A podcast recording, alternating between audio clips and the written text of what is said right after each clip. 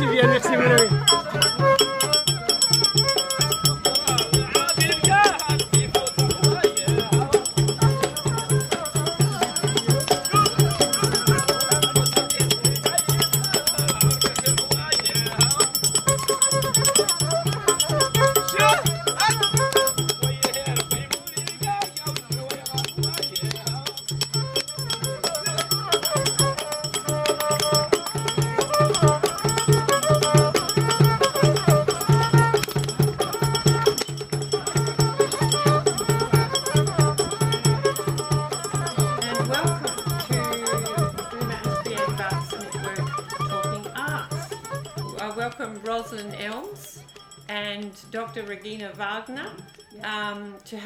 conversation about artist residencies. Uh, Regina has had a lot of experiences with uh, overseas artist residencies, and uh, my limited understanding of what Regina does is she works with an article of the Human um, United Nations, The Declaration of Human Rights. the Declaration of Human Rights, in situ in a, a particular country she's in. But I'll leave her to talk Yeah. more about that later. Um, but it's wonderful to have you here, Regina. Thank Uh, you. thank you for coming. My pleasure. And Rosalind, it's great to have you here too. Thank you. Rosalind heads up our Talking Arts program in the lower mountains. Um, so it's good to have Rosalind here to sort of help us out today. Rosalind's actually heard Regina uh, give this uh, particular speech before, so she's going to sort of enter into conversation with Regina. Um, what we'll do is what we, we, we podcast uh, for half an hour. Uh, the podcasts are available on the Talking Arts website. Thank you. Thanks.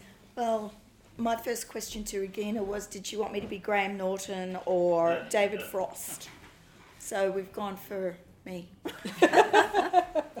Regina actually came and did this presentation at Mid Mountains um, Talking Art a couple of months ago to, for a small group of us, and it was really very informative because a lot of people want to know about residencies because even if we don't get to go, we can vicariously enjoy the experience through Regina.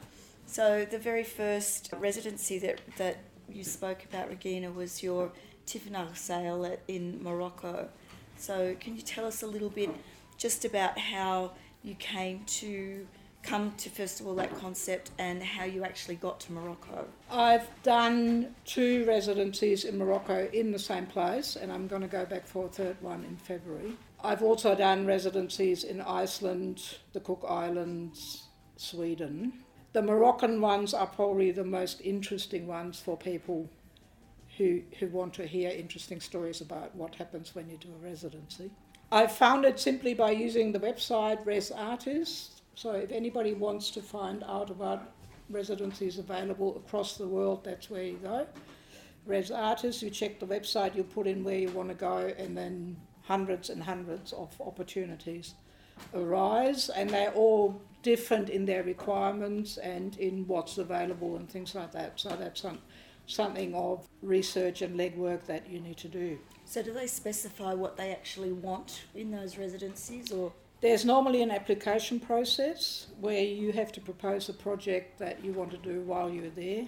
It varies greatly. It really depends. Some are large, some are small. Like the Moroccan one, the first time I went, there were eight other artists from all over the world. Some are only where you, some are so small that you are the only person there. So it really depends what's what's on offer. The Moroccan one I came across on that website. Um, I have an interest in Muslim countries, and I have been to other Muslim countries before, and so that just sort of seemed to make sense to me. Although, as I found out very quickly, the place I was going to go to had nothing to do with Muslim culture, but was in fact a Berber village, which is really interesting and very beautiful too. and very beautiful. So once we get to see the images, So But can anyway, yeah, sorry. expand a little bit on why you have this interest in the Muslim culture? Uh, just because my experiences in Muslim countries, and I taught uh, a course in in uh, Iran just before 9/11, Um, and so my, my exposure to Muslim culture and my experience with it has been very positive and I really enjoyed doing it. And so I've since then travelled to other Muslim countries um, and always enjoyed my experiences. So was that with your art that you were No. involved at? No. Mm. That's previous life experience. Ah, okay. All right. So when you saw the Moroccan um, opportunity come up, did you have something in mind once you'd seen that, or did that grow? No, I had no particular artwork in mind. I knew that I had to go there and work with whatever was available in terms of materials, what you what you find, um, because travelling across the world with a suitcase full of art materials doesn't really sort of make sense to me. And I also, I'm not very fixed in the medium I use. I work with anything, so um, I approached it more as a great opportunity to have an engagement with all the other artists who were there, who were writers, painters, photographers. Um, and I, I pretty much relied on the fact that something would come up that I could work with. And so the, the first artwork I did is what's called a, what I call the Tifinagh sail. While I was travelling around, I, did a 10 day tour before I went to the residency so I could get some sense of Morocco because I hadn't been to Morocco before. And um, I came across a lot of symbols that weren't Arabic and they weren't um, our alphabet, but they were a, a part of an alphabet that I hadn't come across, and that is the Tifinagh alphabet that was used to write Berber language. And of course, because Morocco, as you may know, has been overrun and, and dominated by first the Arabs and then the French, that sort of language and the alphabet were no longer available in schools, so people didn't, people didn't learn it. Since 2003, the, lang- uh, the alphabet and the language has been reintroduced in schools, but has been very patchy in terms of teaching, because as you can imagine, there weren't all that many teachers around who knew the language or the alphabet, and so it took a while for that to build up. One of the often repeated symbols of the Tifinagh alphabet is the letter Z, which also stands for free people. And so wherever you go in Berber areas in Morocco, there's this sign. And if I had a blackboard, I'd show you. Um, and that's, that sign just tells you a number of things. One is it tells you you are in a Berber area, or you are in an area where there's some Berber resistance going on. And it also tells you that the Berbers have, over long periods of time, struggled for their independence and recognition of their culture. So, something that's not so unusual for us Australians to relate to, I suppose. And there's an area around that um, Moroccan installation or the um, the complex that you went to, where they've got that symbol up on a hill. That's right. The in traditionally, like in Morocco, generally wherever you come to a village, up on a hill, there's the name of the village in white rocks laid out, and a lot of the villages have in Arabic writing the name of the village, but also a quote from the Quran, and so. Yeah, okay, thanks. I'll, I'll, play with it. Thank you, thank you, Robert. Um, and so in, in this particular area, they have that symbol and the name of the village on the, on the hill. Sorry, this is all a bit awkward. Um, yeah, okay, thanks. Thank you. I will, you won't be, unless you come very close or somebody walks around with the,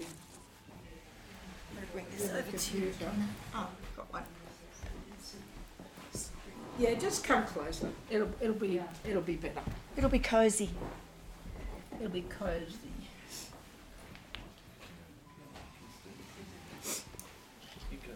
I'll stand behind. Why don't you sit there? Oh, or I'll sit there, then you can't see anything. Oh, you need to move forward. okay, so so this is the Tifinagh sail.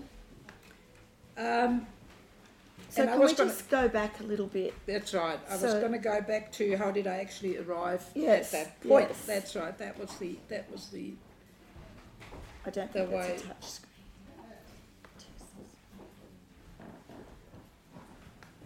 no. No, that's the end.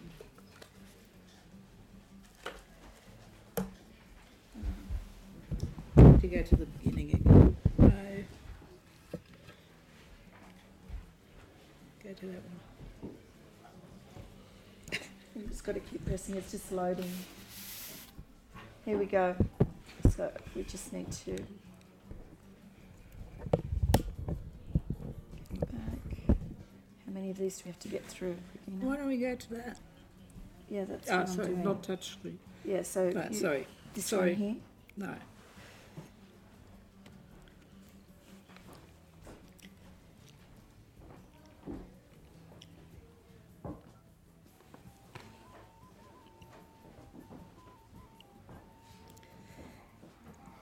Sorry, I'm getting. We leave it. So, using that symbol meant so, sorry, I just I just need a second. So, having understood what that symbol stood for, it gave me an in into thinking about well, what is the artwork I'm going to do, and it has to do it has to do something with where I was and that and that way of expressing independence that Berbers have chosen chosen by way of using that alphabet. And so basically what I did is I produced a sail that has written on it in Berber language and alphabet the first article of the Human Rights Convention. So it says we are all born free and equal in dignity and rights. That's what that sail says that you saw there with the letter Z being used decoratively in those circles. It's quite it's quite a circular flowing design Yeah. on the, the on the sail, which is um, made of. How, It's how it's it made of building material that I that I got there. It's it's a double double layer plastic foil that I bought at the local markets, and the paint is just car paint that, that you could get at the local markets as well. Um, the the process was quite involved because, of course, given that I don't speak Berber and I don't write Berber, how do you know what the first article of the Human Rights Convention looks like in Berber, and given that the people surrounding me were too old to have to have gone to school while it was taught, it was almost impossible to find somebody who could basically read and write Berber to, to the extent that I could be confident that I had the right text. So one of the one of the things I did was I found the next internet cafe in a tiny little town close to the village, and I went online and the United Nations website has a translation of the Human Rights Declaration in any language. Um, so I found that. But I've also had the experience previously with Arab interpretations that the United Nations use, and they don't work with people in Arab speaking different people. So I had I had to get that checked, and I had to find out whether I got the right translation or not.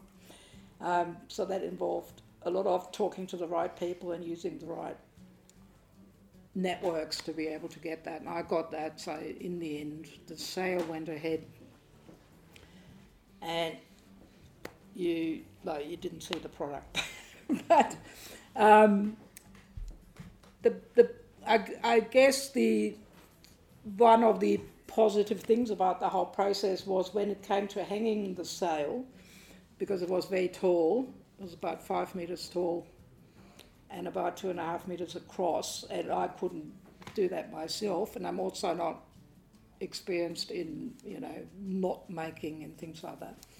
but of course, Berber people who, who have a long tradition of setting up tents and stabilizing tents um, were quite helpful. And so these two guys who are on the on the photo, um, one of them could read the text and the other couldn't, but they were very pleased with the fact that finally somebody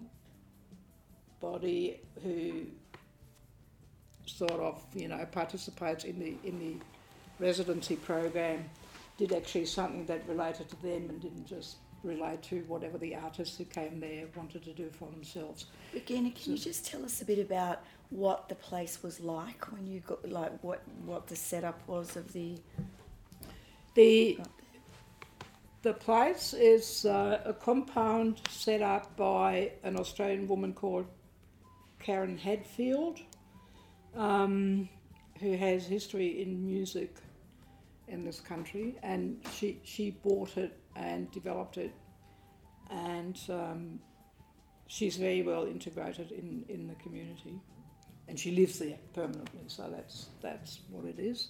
It's made up of a main house where um, eating happens, and then there are several different sleeping quarters, a couple of studios that are all made up of rammed earth buildings with they're just four walls basically. Um, and you've got to everything else you got to you got to organise yourself whatever it is you need. Um, So how did you do that? How did you deal with uh, getting the necessities that you required for your residency? you got fed, and then twice a week there was a car going to the local town, and you could do shopping at the at the bazaar for whatever you needed, and there was pretty much everything available. It's a bit of the sail there, Yeah, that's the final. That's where it's hung in the end. And a little bit of the, the Yeah. area that it was in. Yeah. So that was the fir- that was half of the first residency, and then I tend to There we go. Yeah, there's there's the sail as a whole. If you want to know that, I told the story about it. And who are the gentlemen that are sitting with you? They are the two Berber Berber people who who helped me hang it, um, who were on the staff of of the compound, and um, And you also did- did a lot of collaborations, though, too, with the other guys that were the other artists that were there.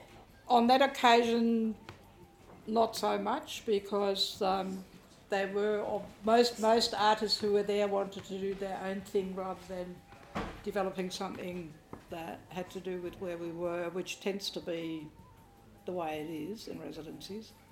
You often find that artists have their own plan and that's what they want to do, and they don't necessarily want to collaborate with anybody. However, yes, that is that's the slide that leads into the next project, and Excellent. of course, of course, what happens is, or the way the way I work is there are always coincidences that occur that make you move into a different direction. So and we had that's actually what we really liked about your your talk last time was just the the, the nature of the way you experience different things and were able to take things in different directions.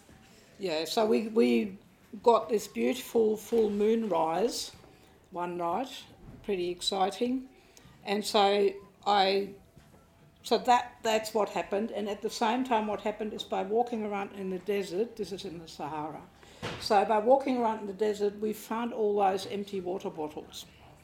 Scourge of plastic everywhere and um, so that then gelled into another artwork which is made up of plastic bottles and it makes it, it's a creation of the different moon phases. That's the start of it on blue Hessian, cutting up the water bottles. Yeah, so they, they then became long pieces There of we go. material. You keep going. Yeah, oh yeah, yeah. That that's that was the second that that was the second artwork while I was there the first time. Um, yeah, They're very beautiful. yeah. Huge. What size was it? Well, they were they're sort of five meters. Second second visit, I decided to use the symbol. That's the symbol of, like This one. that one. That yeah. That's the three people symbol again. But I decided to use it differently, and I was going to bring it down from the hill, like figuratively speaking. I was going to bring it down from the hill and put it into the village. And um, How did the villagers respond to that? oh, they came and visited, and the kids loved it. It was Yeah. great. Um, and all all I did was I built seventeen of those and wrapped them in aluminium foil so they would be shiny. Then Next they one. got distributed. Yeah, keep going. Here we go. Yeah, like that. And um, yeah, they were just sitting there in the landscape. And the original idea behind it was that because there's lots, lots of sub Saharan refugee trails going through all of that region, There you are. that it looked a bit like people moving, moving through the area. And all meaning freedom. And all meaning freedom, that's Yeah. right. And the Oops. There we go. And then the, the incidental artwork that happened was somebody seeing a broken down emergency blanket somewhere in the desert, and that reminded me that I had carried an emergency blanket in my in my equipment for a long time, and we got it out, and we found that the the interior, like the center, had had disintegrated over the, the years I had it in my in my pack, and so we developed that as a project. While I was there, there were a whole range of um, alternative filmmakers, and so they they found a perfect screen, in, adver- in inverted commas, to play with. Um, and so we had set up a silver screen made up of an emergency blanket that then deteriorated in the wind in the sun and then became used as a backdrop for portrait photos, a bit like a photographic studio in the desert, and which then allowed us to take portraits of people who happened to be there at the time. And so they were just the villagers that had their portraits. They were mostly people who worked at the compound. Mhm. And that that's one of the portraits. That's me, but but that's how we then used the screen as as as backdrop. So that was the that was the second residency in that place. And the silver screens, that's that's Karen, the woman who owns it. And that was unusual because she dressed like a man That, for that, that. that's a wasn't that's a male get up. Yeah. Yeah, yeah. Is there a reason for that? I think it's her expression of being an independent woman, really, Like, in a in a in a Yeah. Muslim country. But And But what about birds- this family? yeah, here? that's that's her again, Karen. That guy is one of the filmmakers who couldn't be convinced to leave the shot, and um, that's that's her. What the, these two are her staff and the son of of the woman. This this man was also there the first time I was there and was one of the guys who helped me hang the sail. So, Ah, okay. so yeah. we already had a had a connection there. yeah. Yeah, and so now in the in because everything I I do leads to something else I do next, and using the silver blanket, of course, has now been a major part of the installation we recently had at Hawkesbury Heights Lookout about the dying fish in the in the Murray Darling River. And there's actually a really terrific um, video that's been created of that that's now available on Facebook on the BMCAN site.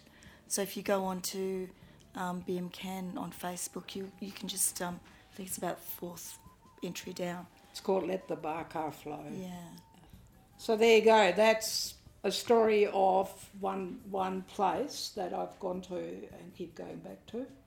Also sorry. been to other places as well, Iceland and Sweden. Yeah, I've been to Iceland, and Sweden, and the Cook Islands, and I've done very different things in all those places.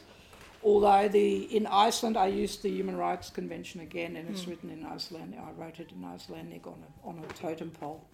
So And one of the one of the really interesting things were the people that you met along the way as well that helped you in your installations. There was a welder, a guy that had all of these amazing old um, he had two sheds full. So this in Sweden. He had, metal. He had two sheds full of machinery parts and things. So And- how did you meet him? Well, he's a he's a friend of a friend of mine, and he's, he's an old guy, and he lives in his in, in this village in Sweden. He's, he's one of the bigger landowners around there. And he's so a bit eccentric, wouldn't you say? Yeah, and he invited me to come, and he wanted to teach me welding, and that was great because you know I love to learn new things. And so we went around his his land there. With he followed me with a with a a lift thing, not a cr- well something like a crane, but sort of on a on a tractor base basically. And he followed me, and I just went. I had that one. I had that one. I had that one. And then he dumped all these pieces in the in the welding shed, and then I had to put them all together. that was great. Yeah. And, uh, So when you do your residencies, do you leave your artwork for those? yeah, they always stay behind. Um, It would have been hard to take that one. well, off. that yes, you couldn't put that in your suitcase. Hmm. that's that's the case, but but also it wasn't so much important in Sweden. But I think in Morocco it was important to leave that behind to not take hmm. it. A lot of residencies stipulate that you have to leave an art an, an hmm. artwork behind, so so you can take whatever, but you, you need to leave at least one one artwork behind. And is it an expensive um, prospect doing your residencies? Um, that varies. Like the Moroccan ones, I personally I find very cheap because you, you get you get fed and you pay. Well, what is it that I pay? I think I pay about I, I paid about two hundred fifty dollars a week, which of course you can live cheaper in Morocco than that, but I thought that was pretty pretty reasonable. Yeah, and but it, it does vary. Iceland is very expensive, but then mm. Iceland as a whole is very expensive anyway. So the residency was very expensive. would you say your Moroccan one was the most rewarding? It was certainly the most, for me, the, the most rewarding in the sense that the landscape in itself is just so incredibly beautiful and evocative of all the good, the good things hmm. I think that we can find in landscape. Hmm. It's a very diverse landscape. Although it is in the Sahara, it's amazingly diverse. Like when you stand on a hill and you look around, 360 degree, the view changes completely all the time. So that in itself is fabulous, and also being able to be in a place where people sort of hang on to their independence and their traditional lifestyles. Like when the when the Arabs came and they wanted everybody to become a Muslim, the Berbers became Catholic, and when the French came, the Berbers became Muslims. And so there's this there's this way of like they don't fight, but they try and cope with whatever is put in front of them in a in a quiet resistance to to uh, what happens. So I've I found that very um, very engaging. That that the people surrounding me were all pretty clear about who they were. Mm, so is that where your interest in the, the, the United Nations International Human Rights Declaration came from, or Well, I found because I've always had a had a been to do political art, and I found that the human the the Declaration of Human Rights is probably the it's the common denominator, denominator that works everywhere without people people getting too upset about any political views because everybody can agree on that very basic statement that we are all born equal. I mean, not everybody agrees on it, but doesn't publicly, publicly, that is a statement that you can get away with as, as a political statement. Um, thanks very much, Regina. That's really helpful. I would encourage everybody to have a look at that um, video of the installation. It was at Hawkesbury Lookout and it was absolutely fantastic. Thank you both very much for the conversation. Thank you, Regina. You're Um, welcome. I think you've opened a lot of uh, thoughtful aspects about the relationship between art and politics, art and nationhood. Art and identity, and I think it's something that's really important for us as artists, whether we're musicians, writers, or what, to actually engage with those sorts of ideas. I think it's really helpful that you brought that for us today to think about. And I'm sure there's people here who would perhaps like to ask you some questions or um, whether it's about artists in residency programs or about that, that aspect of art in relationship to uh, social, Mm.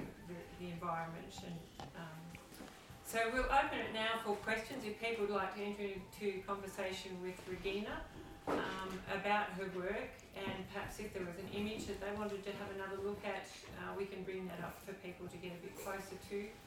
Um, yes, so please feel free to uh, ask a question or prompt, prompt Regina's memory or Um, for the Berbers themselves, there may now be um, embroidery and silver and heavy jewellery, or do the men They, actually do calligraphy? No, they wouldn't. uh, they, they do a lot of embroidery, they do a lot of silversmithing and jewellery making. That's the women. The men do a lot of herding of camels and digging for water and things like that. Yeah. They do a lot of uh, dyeing, as in putting colour onto cloth. And they make their own clothes, stuff like that. Is that what you asked? Yeah, Yeah. just to know if there was, uh, I mean, as well as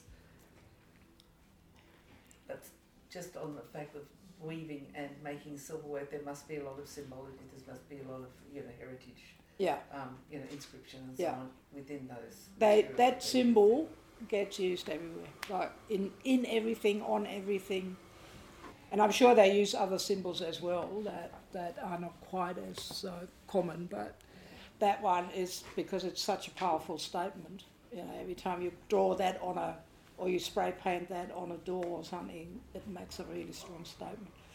That's why it's so ubiquitous, really. Yeah. I'd like to ask you, Regina, did you find yourself being changed by the places that you went to? Did you, being in, in environments which are so different from what we know here, did, did it have an effect on you and what, what, what did you notice happening in yourself? one of the things why I keep doing residencies is because you endlessly learn about not only about different places but also about how you respond to those different places. And that in itself, of course, I think means that you change because you learn about yourself and you change your, your way of responding to things or you, you know, you might not change some of the things that, that you res- respond to. But um, I, I think it's an ongoing learning experience, and that's what I really enjoy about it. I enjoy that ab- most about being an artist that you can actually learn new things every day, and if you choose to. But that's that's the best thing about it is there's nothing fixed in the in the experience that you can have, and residencies because they are so diverse and you have to respond to things. Um, I think that's that's why they that's why they are so satisfying is because you learn so much in in it. There are downsides. They mostly relate to managing other artists' expectations. um, that's not always easy. You mean in the residency itself, Yeah. other artists and they have expectations of you and what you No, that's about artists arriving with expectations that can't be met by the place where they're at, and then them not necessarily being very well able to manage the disappointments that they experience. So, oh, interesting. yeah. So that makes it difficult for everybody around. It makes it very difficult for everybody else. That's right. So I think that's been the most difficult. That's been the most difficult in all, all of my experiences. Because you are creative, and if you are creative, then you can just do whatever you like, and if it doesn't work out, then that's everybody else's problem and not yours. Um, so there, there is a, sometimes you encounter that in, in these in, these places. Was that when you were sharing spaces with other artists and there were difficulties with that? Uh, no, it's not about sharing spaces. It's just about people chucking tantrums and things. oh, okay. Oh, have to be okay. known for it? and and you know being negative about people who are organising the residencies because they are not providing what that what they want and stuff like that. So the group dynamics can be hard. But Did you have to share the dining room with them? Or? yeah, we in, in Morocco in Morocco you always eat together. That's in, in that one. That that's yeah. Because it's catered, so you, you arrive like they, they call out when breakfast, lunch, and dinner are served, and everybody just arrives and, and uh, you eat together. Um, What's the food like? oh, Moroccan food's fabulous. and um, because it's all, there's no processed food inside, so it's all good, it's all fresh. Always good to know about the food.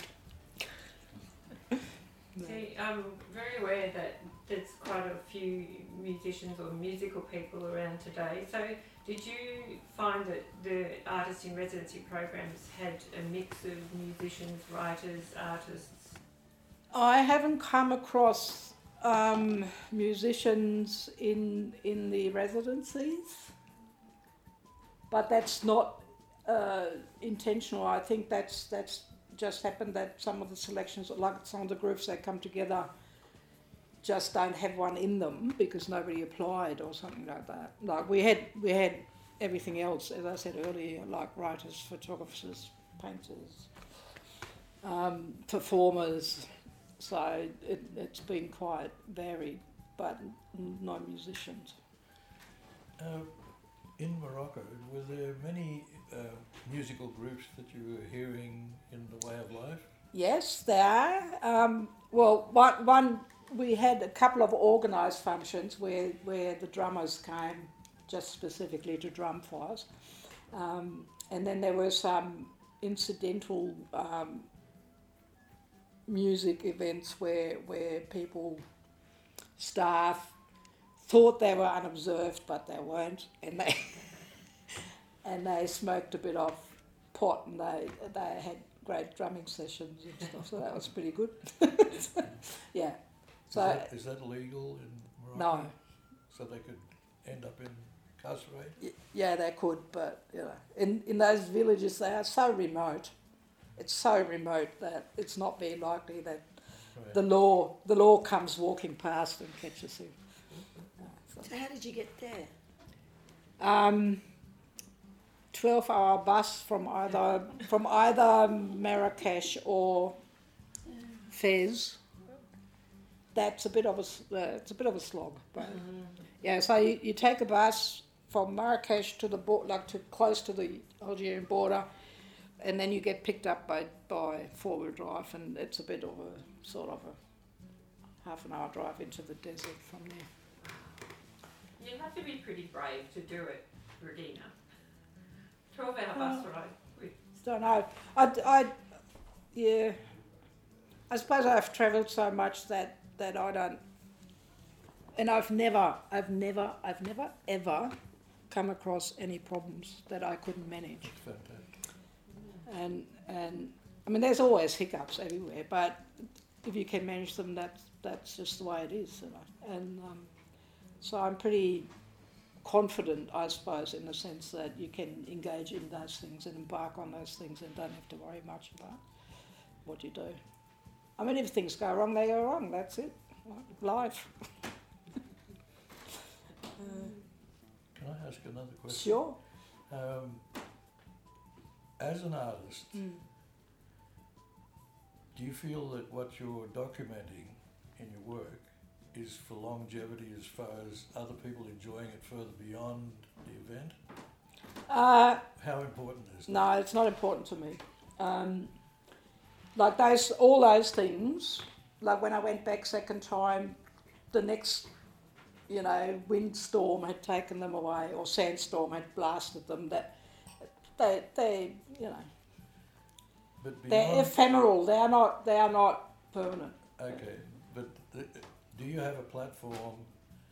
Say if um, somebody like George Gittoes documents wars, and the, the paintings then get exhibited, say in Australia, at the National Art Gallery, as a part of the ongoing process. Yeah. Do you see your work entering into our society that way Uh, as yeah. an artist? Uh, It's, I've, it's I've, not important. I mean, well, we've, it's not it's not very important to me, no. But um, I, I, I mean, we've just started with the video that you can see on, on Facebook if you want to go there. Um, that's just one way of documenting the process, and there's a there's another video um, that was made about the silver screen in Morocco.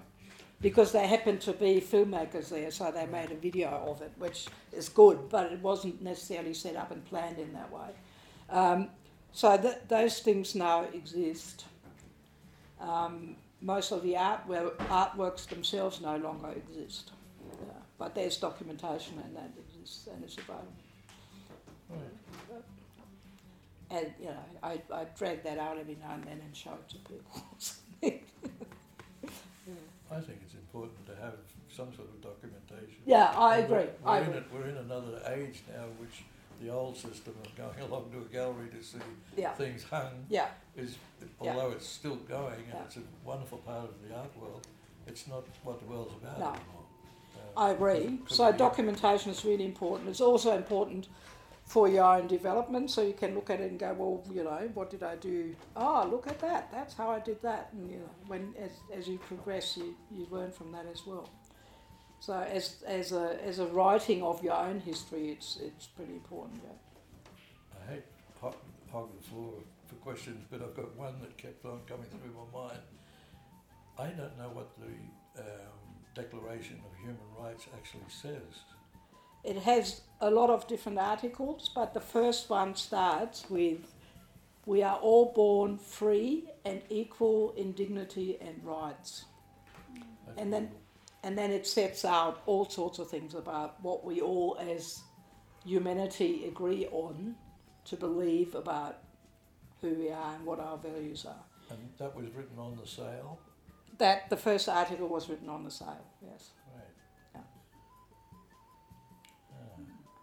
And we were hoping that the soldiers who were guarding the border, because they're very close to the border, and on the hills around the village, there are soldiers stationed, and we were hoping they were using their binoculars and reading what was written on the sail. They wouldn't be able. To, Did you say it was in Ber- Berber? yeah, yeah. So they wouldn't be able. The soldiers were Ber- Berbers, Oh, okay. yeah, but, but um, yeah, but you never know. Dear. You're a brave lady. Yeah. Okay, thank you. Any, yeah, that's it.